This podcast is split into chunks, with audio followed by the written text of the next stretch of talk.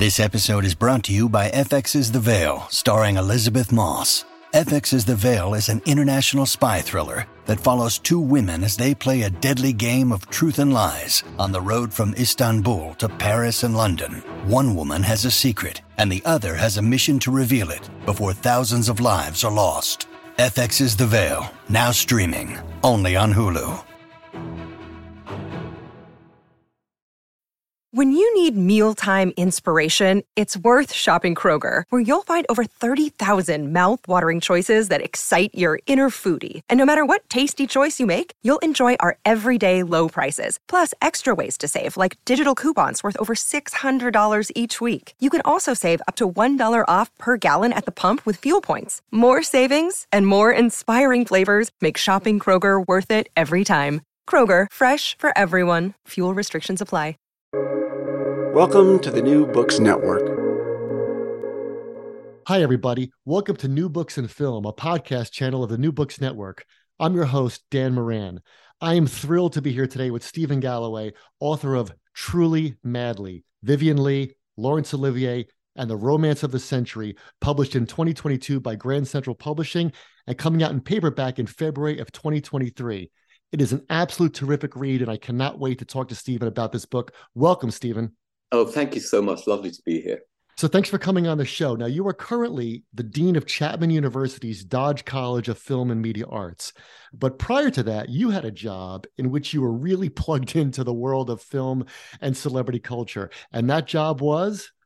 Well, I was the executive editor at the Hollywood Reporter, and I was there for 27 years. And what was that job like? Well, it was many jobs because I started uh, as a part time $13 an hour beat reporter, and then uh, ran all the film coverage, and then later events. And people don't realize they'll, they'll, they'll hear a title like that, and people would read my byline. But I was also producing television shows. A lot of our students know the roundtables I used to do with the actors and directors. And it's very glamorous when it's not your day job. and then it's hard work, you know. Right. And right. I've, I've said to everybody, if I never meet another celebrity, I will be only too thrilled. it was great. Um, the inside the film business is not the outside, and the people are complicated and driven by stress and insecurity and anxiety because these are not stable jobs. And then you go to the world of academia, and people have fled that world into academia because it is safe and secure. Doesn't pay as well, the rewards aren't as great, so it's a very different ecosystem. Yeah. Well, let's talk about your book about two great celebrities, Laurence Olivier and Vivien Leigh. And I, I want to start by asking about your motivation for writing this. So we already have several, as you know, noteworthy biographies of these people, right? We have we have biographers like Donald Spoto, we have Terry Coleman, we have Anne Edwards, we have Olivier's autobiography, we have a book by his son um, Tarquin, and here comes Stephen Galloway and says, you know what? We need a new book about these people and this marriage. Why? Well, you put the emphasis on and this marriage. There have been biographies of both. I wanted to write the biography of a marriage. That's a very different thing. And I wondered if I could actually penetrate that most mysterious of things. You know, we we we know couples and we know one side of the argument, and then you hear the other side and you think, wow, is this the same person? Now I was trying to as objective as I could, discover the mechanics of two very complicated people navigating fame and sex and mental illness. So my goal was different. And at one point, when I'd written the first draft of the book, I looked and I thought, this isn't a double biography. This is the biography of marriage. And I cut the first 80 pages of the book and I wanted to put the focus on that. And by the way, that meant six months of work. That meant two weeks traveling across India doing research where I was violently ill, throwing up on the bathroom floor, never go to India and don't drink bottled water, you know, and you just hit delete. And wow, it's gone. Wow. But that's what I wanted it to be. Also, I wanted to shed a modern light on mental illness and really speak to leading experts about bipolar or, or manic depression, as it was called back then, because our whole view of this has changed, certainly in the 50 plus years since Vivien Leigh died. But I wanted to shed insight. And in some way, every biography reflects its own time and concerns. So mine is quite different from books that were written 30 or 40 years ago. Sure. Well, I was reading as I was reading your book, I was struck by a line from that Hamilton woman, which your book inspired me to rewatch. Oh um, wow! Yeah, in which Vivien Leigh she plays Lady Hamilton and Laurence Olivier, you know, plays Lord Nelson, and the line is, and as soon as I saw this in the the film, I thought, oh, this is just like that book. The line is when Lord Spencer says to Lady Nelson, "Only the weaknesses of the great are glaring." And I thought of your book right away. So, so how would you relate that? That you know, only the weaknesses of the great are glaring. How would you relate that to your book? It's a very great question because biography is not real life, and yet you're trying to capture it. And you know, my first book was a biography of Sherry Lansing, who was for 25 years the most powerful woman in Hollywood. And at one point, I'm talking about her first glass ceiling shattering moment as president of Fox, and she's making a film called The Verdict with Robert Redford, and everything is going wrong. And finally, he disappears. Of course, it ended up being made with Paul Newman. Right. And when she saw the book, she said, "But but you didn't say at the same time as this is happening, the studio is being sold, and you guys coming in." And I said, "The problem with clarity is, I either put that bit ahead of the story or after it." But I can't have two, three things happening simultaneously on the page. That's the difference. So when I wrote this book, one of the hard things was to know how to get the balance right and show them warts and all, but still have the empathy that I felt for them.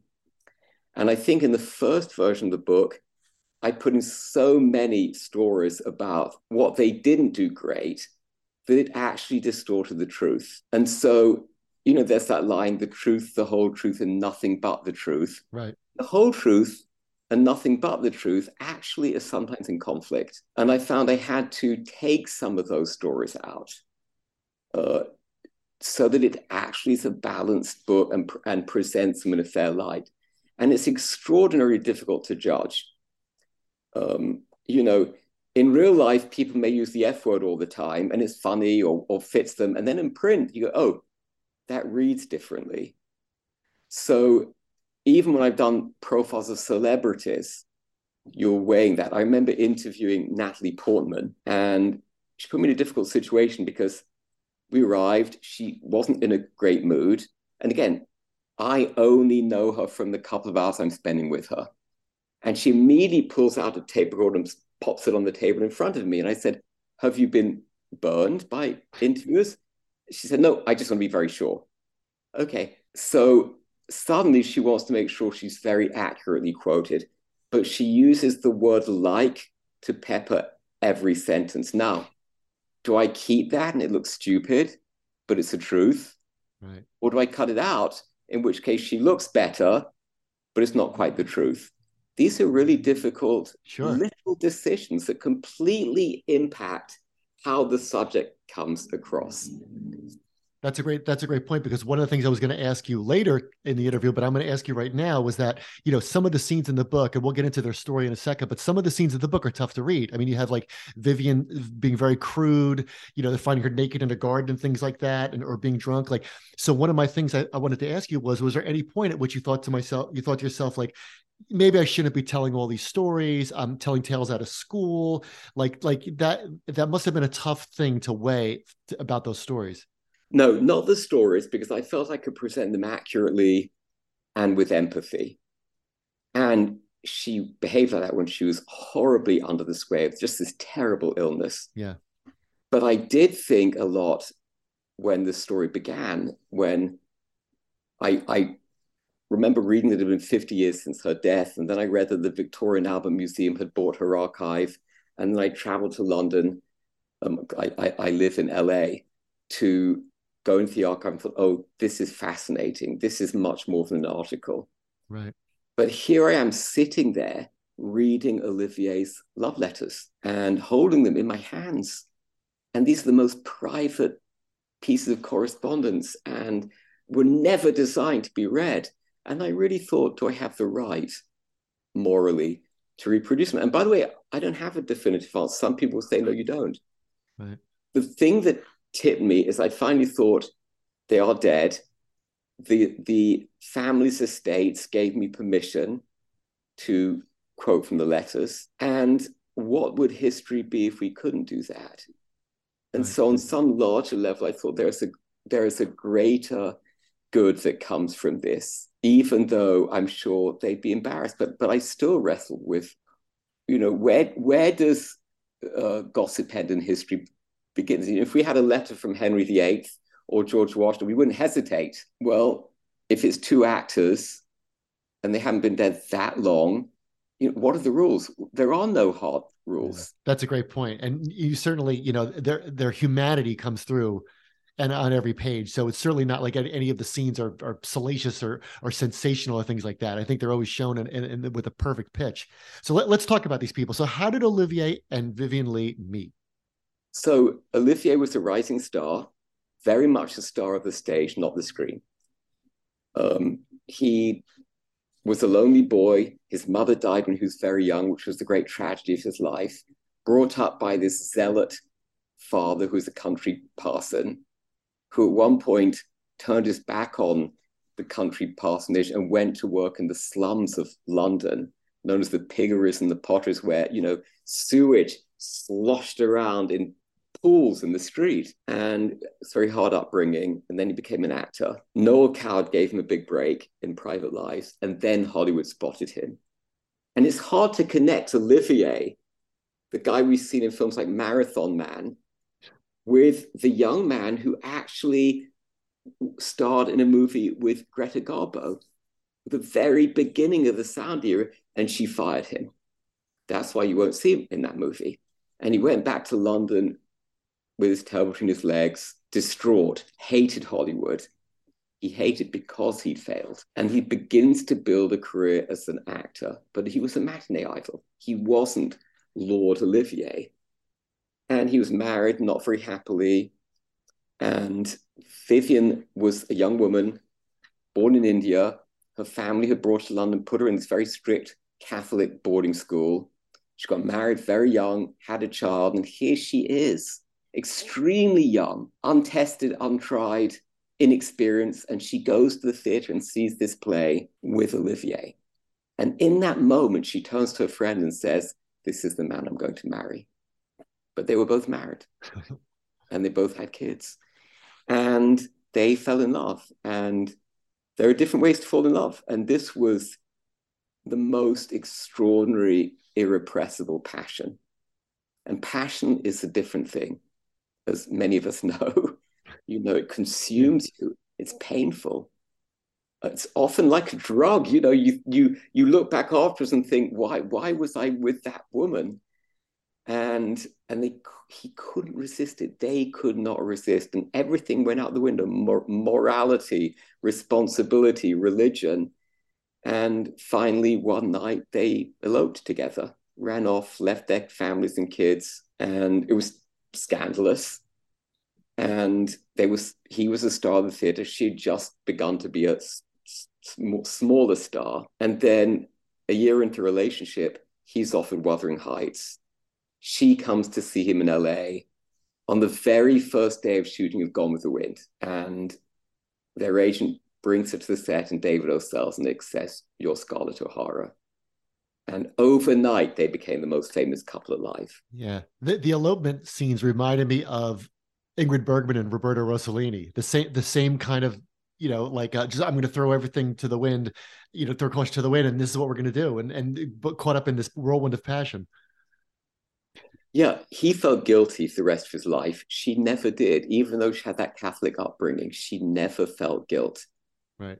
Um, well, well, I was lucky because um, one set of documents I found was a series of hundreds of letters written by one of Olivier's closest friends to a young guy when the friend was quite old, and he would just tell lots of stories. And one of them was the night of the elopement when Larry and Vivien went to stay with his friend. And suddenly you're getting it from another person's point of view. It's really fascinating. And yeah. another thing, you know, I, I'd never written a book about dead people. And I always thought, well, without just instinct and intuition, would I be able to read them right? The funny thing is, when you're reading the letters and the diaries, you really see like the layers of an onion, how people change. You know, when we look back on our lives, we say, well, this was the pivotal moment, and then this happened and that happened. And we've created our own narrative that may or may not be true. And when you're reading the diaries, the letters, it's in the moment what was going on and how they felt. And and I saw them really change, especially Olivier. Yeah.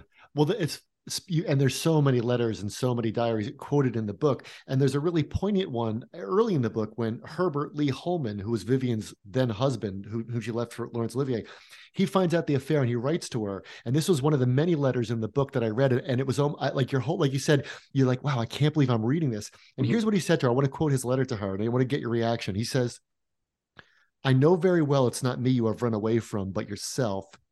You did not tell me what was happening and i did not guess you put nothing into it, darling, when it was most necessary. And by letting yourself fail, you have made yourself weaker for your next trial of strength. Don't put your trust in sand. Now, after you read the whole book, those those words take on you know additional weight, don't you think?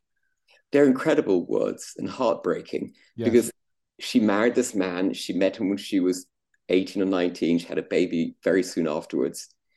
And he was he was like Ashley Wilkes in Gone with the Wind. But of course, Scarlett falls for Rhett Butler, you know. And he looked like Ashley Wilkes. He was 10 or 11 years older than her, lawyer, very stable, not a man of tempestuous emotion until his wife leaves him. Mm-hmm. And he was heartbroken. And he was left with their daughter. He never married again. I don't think he even had a very successful relationship afterwards, at least that I'm aware of. And he writes this letter, and on the one hand, it's a bit patronizing. And on the other hand, you know the heartbreak he's going through. Yeah. And with all of this, as a writer, you're juggling well, how do I reflect both the patronizing and the heartbreak? And um, later, he became very close friends with both of them. And till the end of his life, he was the most staunch pillar for Vivien. Yeah, he was. He comes out as very, very, you know, stand up as, at, at the end of the book. I think, other than this, the wording of this letter, who can blame him? This he was extraordinary. Yes, he was. So I want to go back to what you said earlier about Vivien watching Laurence Olivier on stage. And what's so interesting about this story is that you have you have actors who like fall in love through their art. I thought that was a great theme of the book, right? They, they almost use their art as a means of courtship. So she's watching, I think, half his performances at the Old Vic, right? Um, she watches him play Hamlet. They make three films together. He kind of guides her through the trials of playing Scarlett O'Hara. But another theme of your book, which I thought was so great, was that there's all this acting, quote unquote, that goes on like off stage and off the screen. And they're constantly having to act at first that they're not an item, that they are an item, and, and that that these actors have to be on 24-7 with this charade. And, and did that occur to you as you were writing the book, or is that something that in hindsight became apparent? Yes. Uh, first of all, it's interesting because we all pretend in our lives. And the pretense is more visible when people are doing it professionally. But we all have that moments. You have to like your wife's best friend or pretend you agree with your boss's judgments. And we all have a slightly different persona in different situations, but not to that extent. You know, they were, and they were playing on a very global stage. Uh, Olivier himself said, and his, I spoke to both his sons, and the youngest son, who's really lovely and was very gracious of him to speak to me because I can't imagine he wanted to be to resurrect his father's previous marriage. Um, but he said that one point his father said to him, I played more than 200 roles, 200 characters, but I don't know my own. Hmm. Um, interestingly, writing about them, you know, it's very hard to enter the mind of somebody with extreme mental illness but in some ways I found her easier to understand than him. And, and maybe one of the reasons is he so visibly did change. You know, the letters when he's going off in America doing Wuthering Heights, um, they're very callow, shallow, mm-hmm. full of himself. You know, he's on the ship going from London to America. It's November 1938. And he bumps into a couple of friends. They tell him how terrible Neville Chamberlain is. And you know about all these Nazis. And he seems shocked. And he writes that, oh my God, I had no idea that the Chamberlain was so bad and all this stuff was going on. It's November 1938. And then you read the letters again 20 years later, and he's a much more worldly, aware, somewhat more um, paranoid and, and a much darker personality. Um, and the letters changed from being gushing love letters of, you know, please send me your panties to. very thoughtful ones. I mean, the letters that he wrote when he was shooting Henry V are amazing yeah. and very different. They're, they're, they're not young love, they're mature love. Well, I love what you said about how he might be a harder nut to crack, and that he's because we. I mean, I, I, certainly did before I read page one of your book. Had this image of Laurence Olivier. I mean, I've watched him all my life, and then you, you start to get it, and then you realize he he has insecurities just like everybody else, and you think, well, you know, he's how can Laurence Olivier be insecure about anything? He's Laurence Olivier, and like you have you have this great quote. You say late in the book, you say, "Here's a quote from you." Only on stage did the mask come off, as if solely in the midst of illusion could Larry be real. And then you quote him as saying, Thank Christ for the next three hours, I'll be Coriolanus, nothing like me. Yes, it's extraordinary. I forgot that line, but it really is an amazing thing that he could only find himself by playing somebody. By playing somebody else, yeah. And so- uh, one of the things, you know, you brought up pretense, but art and life are so integrated in their relationship. It fascinated me. It fascinated on two levels. First of all, how much each one contributed to the other's art consciously. You know, he gave her advice, but she gave him advice. She mm-hmm. would be there when he was shooting the films and and right. talking to him. She was a much more intellectual person than he was. She spoke several languages, read voluminously. I wish we knew the advice she'd given him about Henry V and Hamlet right. and Richard III. Right. So there's a conscious interaction, and he directs her a lot on stage. And then there's the one where everything he went through with her was channeled into his work. And I've never seen this so directly. You know, you always wonder with an artist, does their art reflect the the life they're living in that moment? You mm. know, what was Shakespeare going through when he wrote King Lear? Right. And Vivien was going through one of her worst manic depressive periods and paralyzed by depression when Olivier was preparing Richard III, you know, probably his greatest role, if if if there is one. And he would be at home playing the perfect husband, taking care of her, oh, honey, are you okay? Please take care. And then all the resentment and the anger and the pools of fury he lets out in the role. Yeah. And at one point, he says, when he's at home, he would look in the mirror and the devil stared back. And I've never seen that kind of connection. As Simon Callow, the actor, said, he would not have been the actor he was. And he wasn't at the beginning of his career. He was a matinee idol. Right. He grew far more than almost any actor he wouldn't have been that if he hadn't gone through the emotional whirlpools that he did with her. Yeah, you wonder how much how much was he thinking of her in when he when he was Richard talking to Lady Anne or. yeah. Um, well, well, well he, wanted, he wanted her to play that part. Yes, he did. That's right. Even later, there's a great line. The great English actress Rosemary Harris um, told me, you know, she was playing Ophelia and the mad scene, and he was pushing her to go more, more, worse, worse to the point where she could barely take it. And he quietly said, This is what I lived through. Yeah. Let's it's talk sad, about, it? Yeah, it's it's, yeah, very it's, sad. It is very sad. Um, well, let's let's go back to some of those films. So by the by the late 40s, he's already made Henry V and Hamlet, his films of that. He had a stage triumph as Richard III. He hasn't made the film yet, but he was on stage, right? Vivien had her hits on stage. She was in the School for Scandal. She was in Antigone. But then you have this, this, I thought this was really interesting. I want to talk about their their quasi rivalry, I guess, for a little bit. You say, no matter how well she did, she was constantly reminded that her talent paled beside his. So, was there anything ever, do you think, like a professional rivalry between the two of them? Well, there was briefly coming from him. This is much debated by, you know, right. people. Um, even the night she won the Oscar for Gone with the Wind, there are different versions. You know, that uh, there are different photos taken of him backstage, and he actually looks very happy. But he said he was so jealous he wanted to conquer on the head with it. And it's interesting because um, his realm was the stage, hers was the screen. Hmm. And she had a power on screen that he didn't have. He had a power on stage that she didn't have.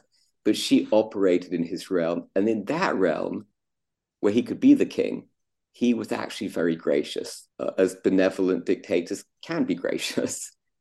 Um, but she was never on his level, and she got measured. And a turning point came uh, late in the 50s when the great British critic Kenneth Tynan, right. most astute but also venomous writers ever, said he stoops to her level. Mm-hmm. And I think it was a turning point because he realized it's my marriage or my career. And at that point, the role he was playing was the grand British aristocrat, Sir Laurence Olivier, with a wonderful country estate. And he was sick of it. And he was going to do a film with Marilyn Monroe called uh, The Prince and the Showgirl. They were starting to shoot. Marilyn was a nightmare beyond belief. Arthur Miller, her husband, came out with her. Miller said, I want to go to theatre. And Olivier said, What? Uh, Miller says, Oh, there's this new play by John Osborne, Look Back in Anger. Oh, Olivier says, Dear boy, you don't see that. It's just, you know, this socialist, anti national, you know, rah, rah, rah. And Miller says, No, no, no, I, I want to see it. And they go, and halfway through, and you know, it was a watershed moment in British theatre because it was really the first time that working class young people have been put front and center, and where unpleasant characters were allowed to dominate. Mm-hmm. And where, you know, the main character doesn't have a monologue, he has a rant. And halfway through, Olivier turns to Miller and says, What do you think? And Miller says, Well, it's got flaws, but this is the real thing. And afterwards, they meet the writer, this young, shaggy haired bohemian, already bitter in his 20s, John Osborne. And Olivier says, I say, dear boy, you wouldn't have a play for me, would you? And John Osborne wrote The Entertainer, and Olivier turned his back on the manor, turned his back on the grand life, left the West End to go to the equivalent of off off Broadway, the Royal Court. Don't be deceived by the word royal. And for 50 pounds a week, nothing played this seedy vaudevillian failure. And at one point, he turned to a friend of his and said, This really is me, isn't it? My God. Yeah what an insight and, and self view. Yeah. And it propelled the third act of his career. But at the same time, it was the end of Vivien. And she yeah. came to rehearsal late in the game and cried. Yeah. When I, what, I not, you, your book inspired me to watch the film of The Entertainer again. And after reading your book, I thought to myself, you know, it's fun to imagine, you know, being Henry V but it's a much it's a lot more sobering to realize you might be you know Archie in the entertainer. He actually hated the film and he was furious with Tony Richardson and the way he directed it. Right. and Olivier on film can come across as hamish. And one of his friends said, I think it was it was John Mills maybe said to one of his daughters, "You can't imagine how electric he was on stage. He had that great gift that a truly wonderful stage act has is somehow being able to read the audience and pivot. Right. Uh, you know that relish, like like a great athlete, of I'm in front of the crowd and my game is going to rise, not fall. And you talk about that when he played Coriolanus, like how how electrifying he was. But you also talk about didn't he do a production of Romeo and Juliet with Vivien Leigh that did not work out so well? Can you talk so about bad. that? this is what people don't realize that the uh, you know she done Gone with the Wind, he done Wuthering Heights. They were bigger than yeah, they were top Rich of the Bird world. Taylor, the Kardashians, you know, and so they're advised. Why don't you take your savings and and invest in a touring production? Everyone will come to see it. And they did Romeo and Juliet. Was terrible. Olivier was still a point where no one could understand his mangling of Shakespeare at one point, he jumped up on the balcony and couldn't quite clutch it and goes, you know, his left dangling by his fingers. And the audience laughed. When they got to New York, the, the heat wave was so intense that his putty nose is melting from him. They lost everything. He says in his book he lost everything, but basically she lost everything too. And when I say his book, he wrote his own autobiography, which is terrific, Confessions of an Actor, and very honest. Um, here's what's fascinating about Olivier. Olivier had done Romeo and Juliet on stage previously with John Gielgud, his great rival. And great artists, there's a theory, as you probably know, that Harold Bloom wrote, the great artists find one other artist mm-hmm. not to copy, but to turn against. Right. Gielgud was that artist. And Olivier looked and said, he's got the most beautiful, poetic, mellifluous voice, languid acting. I'm going to be earth where he is heaven. I'm going to be, you know, fire where he is water. Um, I'm going to be real where he is poetic. It really shapes acting. So they both did Romeo and Juliet, alternating Romeo and Mercutio. And Olivier got negative reviews as Romeo. Somebody else would say, I'm never going to do that again. He went back and did it. Mm-hmm. His early Macbeth was um, a failure. He went back and did it. Right. His early Othello with Ralph Richardson was a failure. He went back and did it. And I find that extraordinary. Uh, his willingness to, to challenge himself, to reinvent himself, shed one skin, and ultimately it meant shedding Vivien what's fascinating is that you know the idea that you can imagine Laurence Olivier, as you said, mangling Shakespeare, but he did, and he had a. But because of course the image of him is he was he was he he he came out of the womb speaking. You know, now is the winter of our discontent, and uh, and just to imagine him doing that. But you also, I, I can't resist asking you about this too, because this, you know, there's so many moments when you read and you say, "Oh, I wish I could have seen that." Can you tell our listeners about the time when they tried to stage Hamlet at oh Elsinore, oh and the weather was so bad, and they took it inside. And what happened as a result of that? Well, it's extraordinary. So here they are. They've they're having an affair. They're still married. Right. Vivien has had one stage hit, but it's kind of a starlet without a job. Olivier is a matinee idol, and he decides to tackle the role for which Gielgud, who's like three years older, is the most famous Hamlet. And they do it to the Old Vic, and then they go on tour and they're having an affair. Olivier's wife has gone with them. Um, she's shunted off to the side with another actor who has Alec Guinness, who has to kind of take care of her. Guinness always hated Olivier, and the affair's happening. So they ship all the the the scenery, the costumes to Denmark. They're going to do it for a week on the ramparts of the castle that Shakespeare, of course, never saw. this is Elsinore. Right. And they go out, uh, they're doing a film for Alexander Korda, the great producer. mm Korda's let them have a week off. And they arrive, and the night they're going to do their first performance, it absolutely buckets with rain. And they scramble and they set up everything indoors in a ballroom and go in knowing it has to be a disaster. And somehow it's the opposite. Right. Gigantic triumph. This is Olivier at his best. Yeah. And then, of course, you have this extraordinary thing, um, which is off stage the next day. She has her first breakdown and she attacks him physically as well as verbally. And he's never seen anything like it. He doesn't know what it is. And, and this is the moment where the book begins, because in that moment, he has to choose. Am I going to go deeper or am I going to back off? Mm. And he decides to go deeper and they commit to running away together when they get back home. Right. And then he tries to balance his marriage and his art and, and taking care of her. Let's talk about her for, for, for a couple of minutes. Um, you know, one of her great parts, of course, was Blanche Dubois in A Streetcar Named Desire, who, of course, in that play and in that film suffers a nervous breakdown.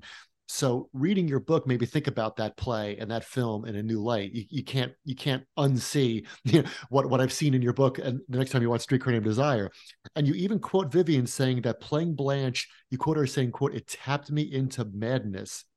So I'd like you to, if you can, to back up a little bit and talk about how did Vivien get that part with the help of Irene Selznick, and how did she end up in the play? And then you know because she's that and Scarlett O'Hara are probably her two greatest parts in film. Irene Selznick was the great Gone with the Wind producer David O. Selznick's wife. And at some point, he fell in love with Jennifer Jones and they split up. And she Here she is. She's the daughter of Louis B. Mayer. She is Hollywood royalty, and she's going to reinvent herself. And she decides to move to New York and be a stage producer. And the first manuscript she's shown is a play called A Streetcar Named Desire, which, of course, is one of the greatest stage productions ever. And she hires Elia Kazan to direct with Brando, and they cast Jessica Tandy, great British actress. People who've seen her in Driving Miss Daisy, who also, by the way, had an affair with Olivier when she was young. And it's been a hit, and now they're bringing it to England. And Vivien is sent the script and immediately knows how great it is. Olivier didn't. Right. He, he was not intellectually or artistically on her, her level as a judge. He didn't want to do it. He thought it was a bit tacky. He was at the point where he still valued being Sir Laurence, and Sir Laurence right. can only do certain kinds of work. What's interesting, and he did it for her. And I think over and over again, you actually see him being very generous to make sure that her career is going to. People forget this. And so he agrees to do it. And what is interesting is that Tennessee Williams didn't want her. And they wanted Olivier, who was the king of the British theatre, but they didn't want his second rate wife. And so Tennessee Williams comes to England to see her in repertoire in three plays and finally agrees to go with her. And they do. And of course, it's a huge hit, but it's the most stressful play. And it's hours long, even though Olivier cut an hour of it. Yeah. And stress and exhaustion are two things that can trigger bipolar episodes. And they did. And she would roam the streets after the stage production into the red light district, speaking to the prostitutes. What's interesting is after that, when they did the film, even though Kazan, the director, denied it, he didn't want her, that he wanted Olivia de Havilland and she couldn't do it and the studio and the producer want her. And there's a whole series of letters back and forth. They're not in the book, where Kazan was writing to Jack Warner. Kazan was trying to muscle out the producer from getting the credit. And Warner wrote and said, Listen, he was the one who said Vivien Leigh, not you. And initially, Kazan and Vivien Leigh really didn't like each other. And over time, he really came to admire her. What did she think of Marlon Brando? The first time they met, um, he didn't seem very clean. And she said, you know, what do you do to, to clean? He said, I basically, you know, throw up a gob of spit and get under it. They really came to adore each other. Yeah, they did. yeah, it's interesting. She never really connected with the method. Right. But, you know, she understood talent and she respected it. He was, Olivier was jealous. Right. He wasn't. She never was. There's not a letter from her that this is somebody. Yeah. And of course, she discovered Peter Finch in Australia, that she whom she later had a very passionate affair, a very tumultuous affair with. Right. It was funny because Brando was so, uh, you know, as as everyone knows, he was so um, the opposite of what Olivier was. Because you say that Olivier, your phrase is he confined himself to the canon, and I love all the parts where he's trying to cut down the the, the time of Streetcar, and Tennessee Williams is saying no because it's already a very talky play, and he's trying to cut it down and cut it down. And so Marlon Brando is everything that you know Sir Laurence Olivier is not but but Vivien was able to get along with both of them and, and you know and straddle those two worlds. Well, they got on well too, yeah, and yeah. they would go skinny dipping in Marlon Brando's pool. uh, interestingly enough, um, but and there's an amazing letter I found. There's a private Brando archive in Hollywood, and it's an extraordinary thing because it's not open to the public. But I happen to know one of the trustees, and you drive up this rundown street in Hollywood, and you think this can't be the right address, and you get out and this garage, and you ring the buzzer, and then the garage door opens up, and it's like stepping into the future. Glass and steel. They have a a, a tank that whenever there's a fire doesn't doesn't have a have a sprinkler system. It sucks out the oxygen, and there's this archive. Wow. And in the Brando archive, I found this amazing letter from Jessica Tandy, written to him at the beginning when they were in rehearsals for Streetcar.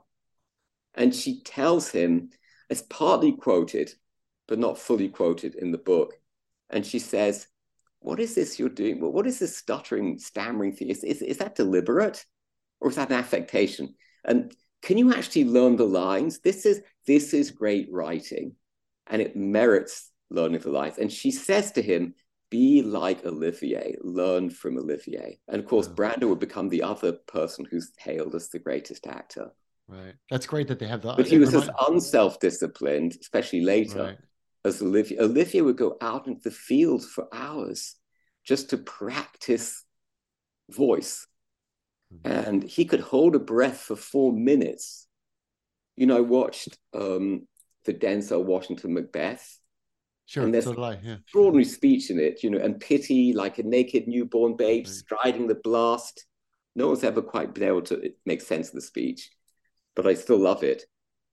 And there's a point where Denzel takes a breath in the middle, in the middle of a line, not Olivier. He could control that. And yes, it's right. technique, um, but on stage that matters. Yeah. Yeah. And that's something that Brando would just kind of like blow off. He would ne- you would never catch him in a field, you know, practicing his his oh. enunciation.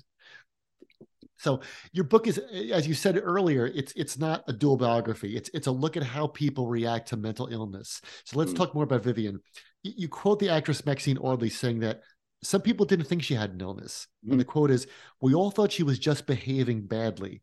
So my question, as I read this, that I want to ask you now is, did you ever like question your own diagnosis of her? Like you're you're not a psychologist right? So did you ever question your own diagnosis of her? Like did you ever have moments you know when you were fashioning the book where you said well is this is this her suffering from bipolar disorder or is she just behaving badly here? Like you know where do you draw that line? And did that ever confuse you?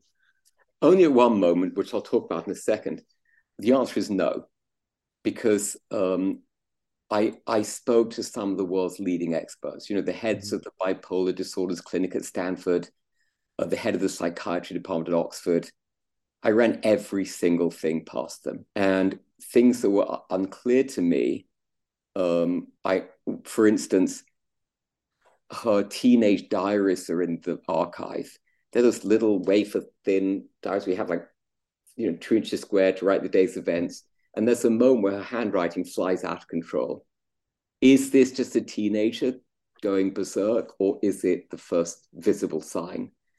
Well, I asked them, when is the first manifestation? And, and um, one of the experts said, often it's right after puberty, which this was. And then to double check, I was reading a biography of the great British stage producer Binky Beaumont. And at one point, he says to a friend, You could always tell when Vivien was going to have an episode because her handwriting would start changing. And so I had two authentications. The one moment when I did think it is in the Selznick archive, which is in Selznick's archive, David O. Selznick in the University of Texas, is 3,000 boxes full of files. And you can construct the making of Gone with the Wind right. almost hour by hour because he would shoot memos like we do emails. Yes. He had a London office, and the person who headed it would constantly be writing letters with the reports about what, what's going on. She hated the Oliviers. And I wish I could have quoted these letters in full because they would drive her nuts. And they'd come in and demand this and demand that. And it was just terrible star behavior. And I thought at that point, well, that's who they were too in this moment. Mm. And, and one of the hard things in writing a, a, book is one of the things that separates it from Wikipedia is actually point of view. But if your point of view is everybody's different from one second to the next, you are, I am, you know, oh, I met that guy who was so great. And then you find out, wow, he actually went and, you know, murdered somebody. Really? But we have so many different moments and facets and colors and shades and differences between the internal and external. If you put all that in, you could write a whole book about one hour, or as Virginia Woolf did, Mrs. Dalloway, right. a day. Uh, the very fact of narrative and clarity means you don't that. At times they behave like prima donnas, mm-hmm. and they felt very stressed by Sels Selznick. They behaved badly. So in that moment, I weighed a lot. How do I present this? What's the right way to see it? Does it show, are they actually completely different, impossible sport, capricious movie stars? Well, sometimes they were. But often they weren't. So it, let's talk about what happens to Vivien as her life goes on. I want to I want to give you probably my favorite sentence in the whole book, and this is certainly the saddest. And this is what you say about Vivien in 1967. This is the year she died. You say, "quote She was doing everything to stay beautiful mm. and nothing to stay alive." Mm. That's that's an extraordinary sentence. That mm. the, the more the more you parse it, about the pressures on her and what it's like to be an actress and you know, mm. she was doing everything to stay beautiful and nothing to stay alive so can, can you talk about that sentence and then talk oh, about absolutely the by the way thank you for the sentences you've chosen they're not written casually sure um, i thought about that a lot um, first of all she had tuberculosis and she died of tuberculosis there is some question about whether she really died from that but that is what because they did have antibiotics mm-hmm and I actually had to do quite a bit of research to find out if she'd been taking them. Uh, it, and found out that it was, and I spoke to one of the leading experts on tuberculosis. Um, they did have medication, which they didn't for bipolar. You know, lithium only came in later. So it's very easy to romanticize oh, this person had a death wish, wanted to die, she splits up with Olivier. In fact, she was sad and joyful and lived with pain and also happiness. But it looks like she wasn't taking the medication. The medication is very, very hard to take, has horrible side effects. She wasn't taking she was smoking, she was having company all the time when she shouldn't have done. And so, and she always looked good, and she was very aware of aging. She'd started wearing dark sunglasses everywhere. When she when Marilyn Monroe came, she looked and said, I don't look like this anymore. You know, well, she had a very different look from Marilyn, uh, but she was aware of it. But yes, I did conclude that it may be too strong say she had a death wish. I really think it is too strong. But on an unconscious level, perhaps, she wasn't doing what she needed to do. Mm. And um, who knows why? It, it, did, was it because of some profound loneliness after Olivier? Was it because she just didn't like the medicine and was being irresponsible. I don't know. How did Olivier react to her death? He was devastated. You know, no split up is simple. Right. And one of the most touching things, and that section of the book ends with it, is the letters they sent, you know, after the divorce was official. I can't read them without without crying, you know, right. because they're so full of love. And you can love somebody but know that the marriage is over. Mm-hmm. And she never stopped being in love with him. He never stopped loving her. They're two different things. Mm-hmm. Um, she kept his photo by her bedside, yeah. even when she had a pretty good relationship with someone else, Jack Merivale. I, I would hate that, you know. Your girlfriend has the ex's photo in the by the bed next to you. Right. Olivier moved on and got married to Joan Plowright, had kids, had affairs, many. There's a lot of speculation that he might have been bisexual. And I discounted it. You know, maybe when he was in a boarding school, something happened. You know, everyone says now people are on a spectrum, but there's a ton of evidence of straight affairs. And there's no evidence. There's a letter to an older actor. A lot of this is interpretation. Yeah. You know, where, they, where they're calling each other, oh, you silly C word or whatever. Having been a British schoolboy, this is how we used to speak, and I'm ashamed of it. Um, but he did have a lot of affairs with other women. Yeah.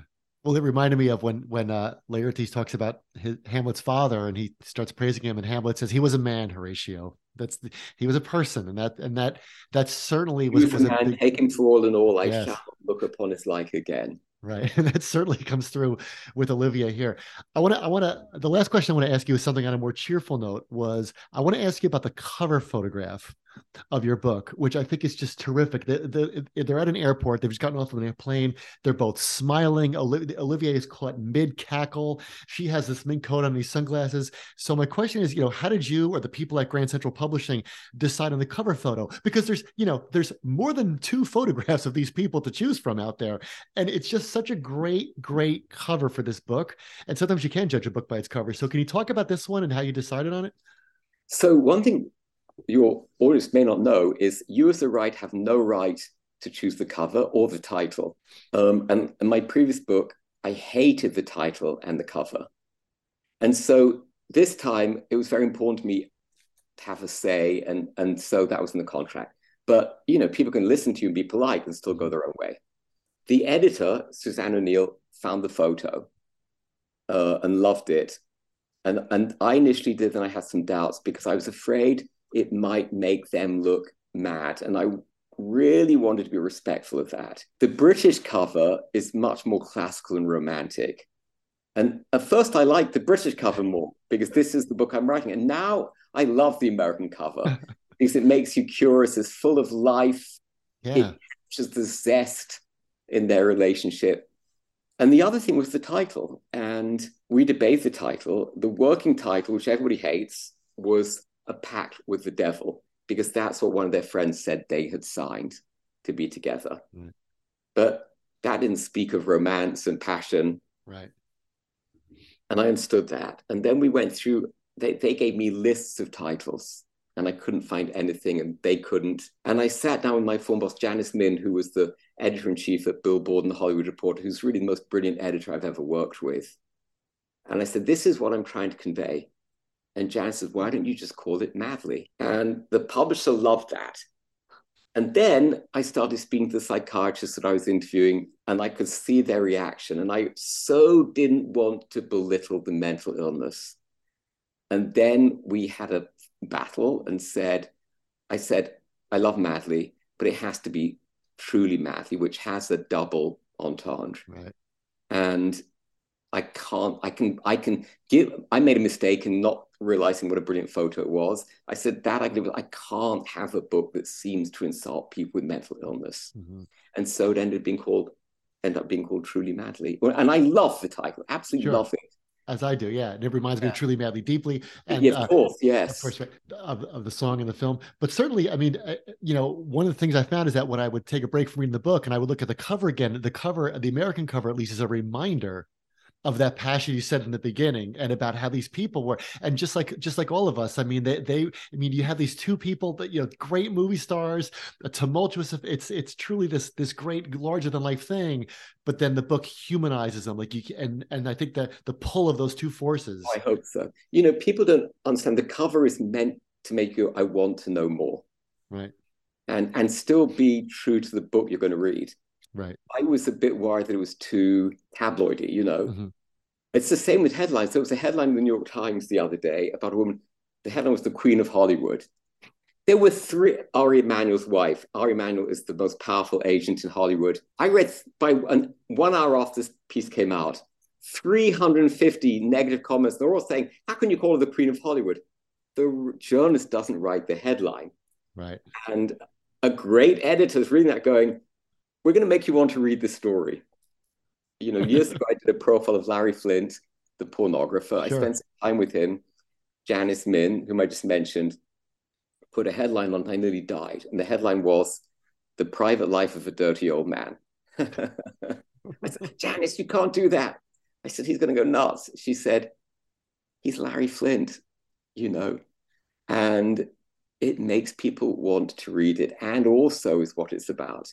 Yeah. Yeah. Well, it certainly worked on me. And I and I assure anybody listening to this, it will work on you too. I cannot recommend this book highly enough. So, Stephen, it's been great talking to you today.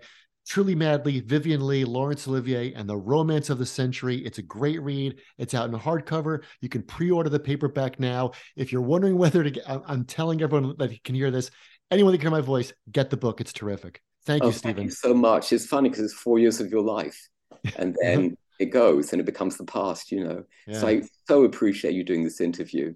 Sure. It's great Really- talking to you. Yeah, thank you so much. Thanks, Okay. everybody.